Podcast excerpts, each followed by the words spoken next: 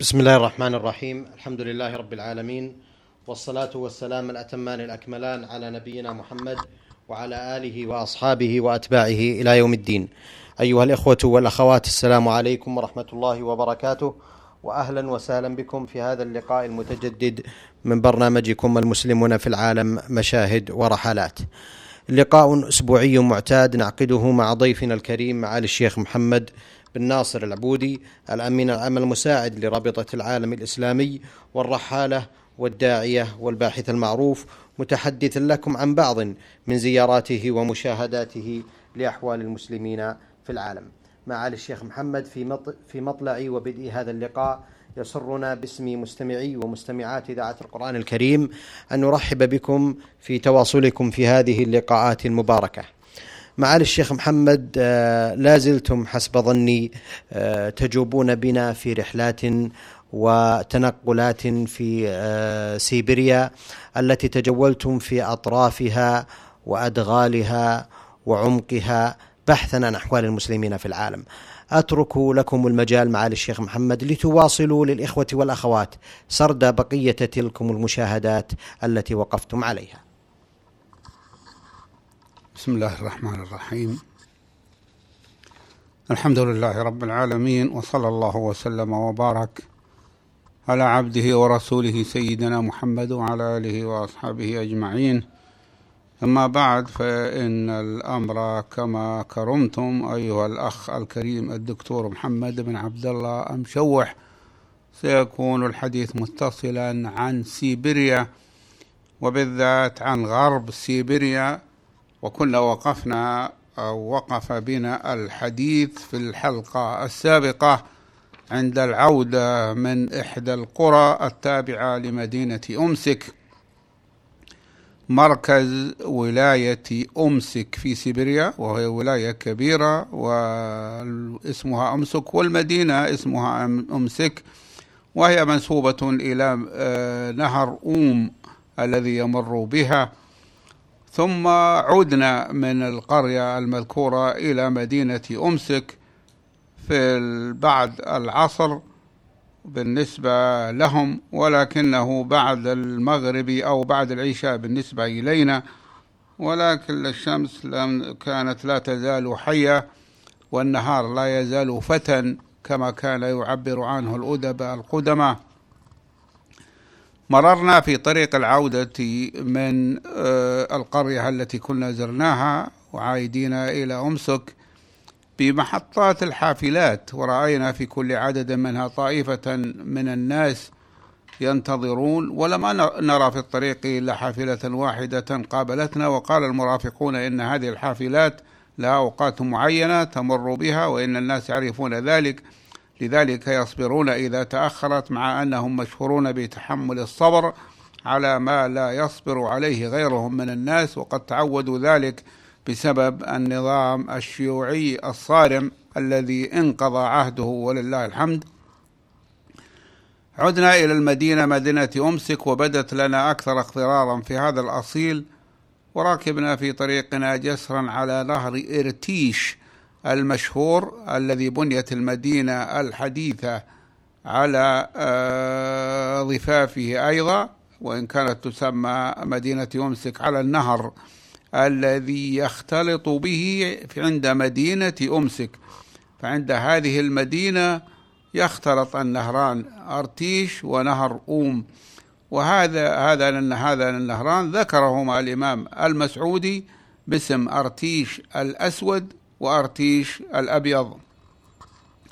وهذا عجيب أن يصل تصل ثقافة المسعودي في القرن الرابع الهجري إلى هذه تلك المنطقة البعيدة من سيبيريا على حين أن بعض أقوامنا يجهلون الآن بعض أو أكثر الحقائق عن هذه المنطقة من سيبيريا. وقفنا عند بناء من عدة أبنية هذا آه، ونحن عائدون للمدينة. دخلنا مدينة أمسك ووقفنا عند بناء من عدة أبنية من أبنية الإسكان الشيوعي. وذلك لنتناول العشاء بدعوة من صديقنا الأستاذ عبد الواحد اليازوف رئيس المركز الإسلامي في موسكو التي يقيم الحفلة يقيمها هو في منزل والده أو يقيمها الوالد لنا في منزله أي منزل الوالد في سيبيريا. لأن بيت الأخ عبد الواحد موجود في موسكو حيث يقيم ويعمل وإن كان مولودا في هذه المدينة أمسك ولا يزال أبواه بها. عندما وصلنا إلى المبنى تذكرنا ما رأيناه من المباني الشيوعية القديمة التي كانت الحكومة الشيوعية تبنيها شققا صغيرة لإسكان الناس وتلك المرافق تكون مرافقها تكون خالية من أي نفع. وذلك لأن الحكومة الشيوعية لا تقوم على المرافق والناس لا يمكن أن يصلحوا المرافق العامة لأنهم لا يستطيعون ذلك. ليس لديهم من المال ما يكفي لذلك لأن الدخول محدودة. ومن ذلك أن درج الأبنية أو العمارات يكون في الغالب فاسدا لأنه لا أحد يريد أن يصلحه من ماله. والحكومة الشيوعية المسؤولة عن صيانة العمارة لم تعد ترى أنها لا تزال مسؤولة عنها لا سيما مع الحالة الاقتصادية المتردية التي كانت تتخبط فيها بعد سقوط الشيوعية وقبل الوصول إلى الاقتصاد الحر وذلك يجعلها غير قادرة على صيانة مثل هذه الأبنية جميعها في عهد الشيوعية لو أرادت ذلك. من عيوب هذه المبنى مثلا عيب رأيناه في أبنية الإسكان في بعض الجامعات. حيث يسكن طلاب مسلمون وغيرهم والمقصود ليس جامعات في هذه المدينة ولكن في مدن أخرى من مدن آه، روسيا. الجامعات فيها آه، أماكن ومنازل للإسكان ولكن مرافقها مهملة. بل إن المصاعد آه، المصاعد متعطلة فيصعد الواحد إلى الطابق الحادي عشر والثاني عشر مع الدرج يتحسس بيديه ورجليه في الظلام لأنه لا توجد مصابيح. في الدرج ولكن عندما دخلنا منزل الأخ نيازوف يعني بعد هذا الظلام وبعد التعب في الدرج وجدنا المنزل آه، مختلفا في ذلك فداخل المنزل صغير ونظيف وكل ما فيه مرتب ومنير وفق ذوق جميل وهو غرفتان وحمام ومطبخ. هذا هو العادة في الشقق الشيوعية أو التي تبنيها الحكومة الشيوعية في السابق لإسكان الناس. لم أرى في في المبنى ما رأيته في كثير من المنازل الشيوعية غيره في التوزيع. لم أرى قاعة وما تسمى صالة إلا ممرا لا يعد قاعة وأحيانا لا يكون فيها حتى ذلك الممر وإنما يكون لا يكون فيها حتى القاع الممر الواسع وإنه ممر لا يتسع لأكثر من شخص واحد يمر به. وقد أصبحت هذه الشقق ملكا لمن يسكنونها الآن. لذلك لا يستطيعون شراء أوسع منها والخروج منها إليه لأن معظمهم مثل الأخ نيازوف الذي هو مضيفنا في أمسك الآن على العشاء هو متقاعد يتقاضى راتبا تقاعديا لا يصل إلى عشرين دولارا وذلك أنه, يتت... أنه يتناول أو يتقاضى راتبه التقاعدي بالعملة المحلية الروبل وهذه تنقص قيمتها كل يوم وهذا كله قد صار الآن في خبر كان وإنما كان هذا عندما زرنا البلاد في أعقاب سقوط الشيوعية وقبل استقرار البلاد على اقتصاد السوق الحر. أولاد الأخ آه، نيازوف ثلاثة كبروا وانتقلوا إلى مساكن خاصة بهم وبقي هنا وبقي هو وزوجته في هذا المسكن الضيق المؤلف من غرفتين. وجدنا مقدمات الطعام والسلطات قد ملأت مائدة طويلة حتى لم يبقى فيها مكان لصحن آخر وكانوا آه، أعدوا هذه المقدمات قبل وصولنا. ومع ما نحن عليه من شبع لأننا ذكرت أننا أكلنا تعدينا على ذبيحتين وإحدى الذبائح كان معها لحم من لحم الخيل الدسم وقد ذكرت ذلك في حلقة سابقة. وقلت إننا أكلنا هذا اليوم ذبيحتين أي طعام دعوتين تشتمل كل منهما على ذبيحة وأخرى معها لحم الخيل السمين فهذا هو العشاء الثاني بالنسبة إلينا وهو الغداء الثالث على اعتبار أن الشمس لم تغرب بعد. رغم كون الوقت عندما دخلنا بيت الأخ يزوف هو العاشرة مساء بعد العصر أو قل قبل منتصف الليل بساعتين. وهذه هي طبيعة البلاد الشمالية أن يكون النهار طويلا جدا في الصيف ويكون قصيرا جدا في الشتاء. كان من الطعام الموضوع على المائدة كافيار أحمر من الشرق الأقصى الروسي. الكافيار هو بيض السمك يسمى بالعربية باسم غير عربي الأصل وهو البطارخ. ولكن السمك أو بيض السمك أو الكافيار هو نوعان. النوع الأول هو الأسود الفاخر الذي يجلب من سمك يعيش في بحر قزوين المغلق والمقصود من المغلق أنه ليست له آه، اتصال ليس له اتصال بأي بحر آخر. والثاني أحمر وهو بيض السمك وأقل جودة من الأسود ويجلب من بحر بعض بحار الشرق الأقصى الروسي.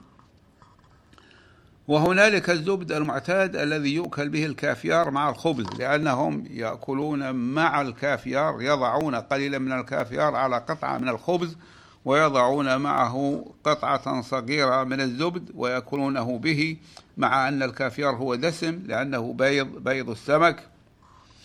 ومع المقدمات المائدة سلطات منوعة كلها مستوردة من خارج سيبيريا. ولحم كثير من لحم سيبيريا اللذيذ لأنه من ماشية ترعى الأعشاب البرية. وإن كان بعض علفها مدخرا من الصيف للشتاء. كانت المائدة طويلة وعدد المدعوين كثيرا نسبيا إذ وصل إلى ثلاثة عشر رجلا. ولكن كان بعض أهل البيت والأدنون منهم خلاف ذلك واقفين. أحضروا سمكا نهريا أبيض من السمك الفاخر عندهم. وذكروا أنه من نهر أرتيش والسمك عندهم كثير ورخيص وكله من سمك المياه العذبة لبعد بلادهم عن البحر. لديهم آه، أنهار ولديهم آه، بحيرات يأخذون منها الأسماك الجيدة. وقد أكلنا منهما مع أننا أكلنا من الذبائح أكثر من مرة وذلك لكوننا قد تحركنا كثيرا في الانتقال والسفر. ولكون الطعام لذيذا ولأننا الآن في الساعة العاشرة ليلا بالنسبة إلينا ولكن الأمر عندهم مختلف لا تزال الشمس ساطعة والنهار لم ينقضي بعد. أكلنا منهما مع أننا أكلنا من الذبائح أكثر من مرة وهذه مأدبة تتارية لأن القوم من آل نيازوف الذين هم مضيفون الآن هم من التتار وأما الذين كنا عندهم اليوم فإنهم من القازاق. ولهم للتتار عادات وأداب في الطعام غير ما للقازاق والتتار أقرب إلى عاداتنا في ذلك من القازاق لأن القازاق لهم عادات غريبة. ومن ذلك أن يقدموا لحم الذبيحة إلى أكبر شخص من ناحية المعنى في المدعوين يأتون بال... بال... برأس الذبيحة في صحن ومعه سكين قاطعة فيأخذ المدعو الكبير قطعة من أذن الخروف. هذه عادات لا يخلون بها ويأكلها ثم يقطع قطعة صغيرة ويعطيها صاحب البيت أي المضيف ثم يعطي الكبار الضيوف. كذلك وهذه لا توجد عند التتار ولكنها توجد عند القزاق مع أنهم كلهم من الإخوة المسلمين ومن منطقة واحدة.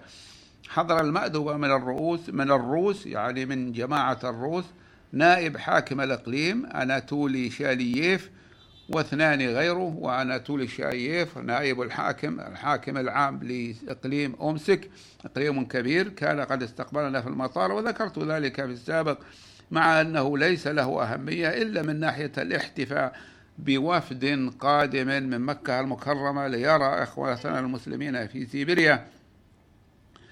والعجيب أن الحاضرون أكلوا من هذه المائدة الشهية أكلا لما مع أن أكثرهم كانوا أكلوا من قبل مثلنا أكلا كثيرا وبعد أن فرغ الجميع من الطعام أخليت المائدة من الأطباق والصحون وأتوا بأطباق وصحون فيها أنواع من الفاكهة المستوردة وكلها فاكهة مستوردة بدون استثناء.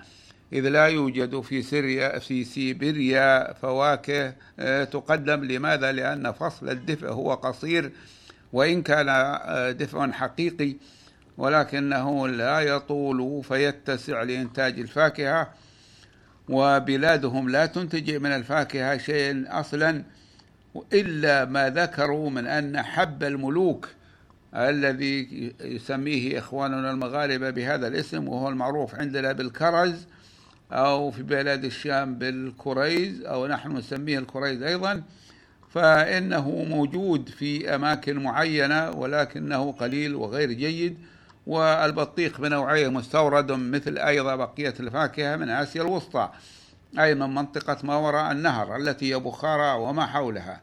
في نهاية المأدبة ودعنا نائب رئيس ودعنا نائب رئيس حاكم إقليم أمسك الذي كان مرافقا لنا منذ وصولنا إلى أمسك حتى الآن. وقد أوشك سفرنا إلى مدينة تومين ومغادرة أمسك. فقال والإخوة يسمعون هذا قال قولا لم أرى ذكره لم أرى بأسا من ذكره هنا لأنه وإن كان يخصني لكنه يبين لنا كيفية نظر القوم إلى المسؤولين عندهم. قال لي نائب الرئيس نائب رئيس حاكم أمسك. والقوم يسمعون أنت جوازك دبلوماسي وقريب من الحكام في بلدك. هكذا قال ولك مقام في عيون المسلمين. مقام قال لك مقام الرفيع في عيون المسلمين هنا. ومع ذلك رأيناك تتكلم مع البسطة من الناس وتقبلهم كما لو كانوا من الكبار. ورأيتك ترحب بسائر الناس وهذا تواضع ما رأيت مثله. قال هذا وهو روسي يعرف من تكبر الموظفين وذوي المقامات في بلاده على غيرهم من الناس ما يعرف. فقلت له إنه في دين الإسلام الدين الإسلامي يأمرني بذلك. والتواضع هو خلق من خلق المسلمين الذي ينبغي أن يعاملوا به الآخرين.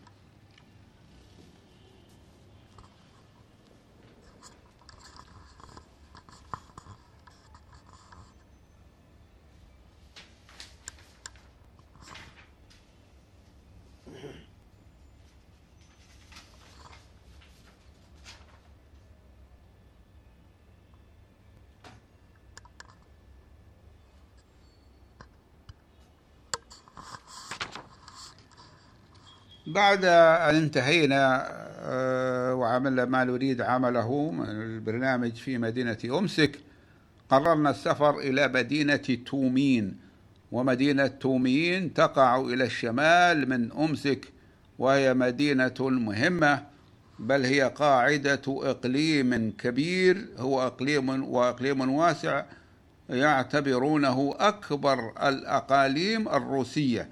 والمراد بذلك القسم الضخم من الأراضي الذي يدار مباشرة من الدولة الروسية وليس هو جمهورية أقيمت من أجل أناس كانوا يقطنونها قبل الحكم الروسي وصارت تسمى باسمهم مثل جمهورية تتارستان وجمهورية الشيشان وجمهورية ياقوتيا وجمهورية ليديغي. فالإقليم هذا يدار رأسا من الحكومة الروسية. على اعتبار أنه لا توجد قبيلة من الناس أو فصائل من الناس موجودة فيه ومسمى الإقليم باسمها واسم تومين اسم تركي أي من اللغة التركية القديمة التي كان يتكلم بها الأتراك القدماء أهل هذه المنطقة في القديم وهم ليسوا من الأتراك العثمانيين كما هو ظاهر. وأواخرهم الآن هم المعروفون في هذه المناطق بالتتار. وللكلمة كلمة تمين. معنيان أحدهما أنه المكان المنخفض باللغة التركية القديمة والثاني أنه في مكان والثاني أنه مأخوذ من كلمة ألف التركية التي هي تومان. بمعنى ألف شخص. كانت الإدارة الدينية لمسلمي سيبيريا ومقرها تومين من الإدارات الدينية الأولى التي انفصلت عن الإدارة الدينية لمسلمي الشطر الأوروبي وسيبيريا التي كان مقرها في موسكو. وانضمت إلى مركز التنسيق الإسلامي للإدارات الدينية لمسلمي روسيا وضمت الإدارة الدينية جمعيات لمسلمي محافظة تومين وحدها ثم انضمت بعض الجماعات من مدينة أمسك ومدينة تومسك ومدينة توبولسك ولقد احتفل في عام 1994 بالذكرى الستمائة لاعتناق الإسلام من قبل تتار سيبيريا حيث جرى اعتناقهم في عام 797 هجرية الموافق لعام 1397 ميلادية. وكانت جرت معركة كبرى خاضها المسلمون الذين وصلوا سيبيريا من بخارى من أجل نصر الإسلام ضد الوثنيين المحليين وتلا ذلك اعتناق تتار سيبيريا للإسلام. هذه مناسبة مهمة وتبين متى دخل أهل هذه المنطقة النائية إلى الإسلام وهذا يعطينا فائدة مهمة جدا وهو أن ياقوت رحمه الله عندما ذكر مدينة طراز التي تقع الآن في جنوب قزاقستان قال وهذه ثغر من ثغور الإسلام لا يوجد أرض للإسلام شمالها أي من جهة الشمال منها هذا كان في وقته وفي زمنه الذي هو القرن السابع الهجري سنة 600 وبعض السنوات. ولكن ولله الحمد استمر الإسلام يتقدم شمالا ويفتح حصولا جديدة حتى وصل إلى ما وصل إليه الآن. والمسلمون احتفلوا في سيبيريا وفي بوصول الإسلام أو دخول الإسلام لأول مرة إلى سيبيريا منذ 600 آه، سنة. ولقد كان هناك عشرات المساجد في سيبيريا قابل الثورة الشيوعية قابل الشيوعية وخاصة في تومين وتوبولسك ولكنها دمرت في الثلاثين من الحقبة الشيوعية ثم بدأت إعادة بناء الكثير منها في بداية التسعينات. ولا يزال الآن الكثير من المساجد يبنى ويعاد بناؤه والحكومة المركزية في موسكو وحكومات المحافظات كما يسمونها وهي كما نقول الولايات في الولايات المتحدة الأمريكية وفي الهند تساعد وتشجع المسلمين على بناء المساجد حتى إنها تعطي المسلمين الأراضي مجانا إذا أرادوا بناء المسجد وعرفت الحكومة أنهم جادون في ذلك.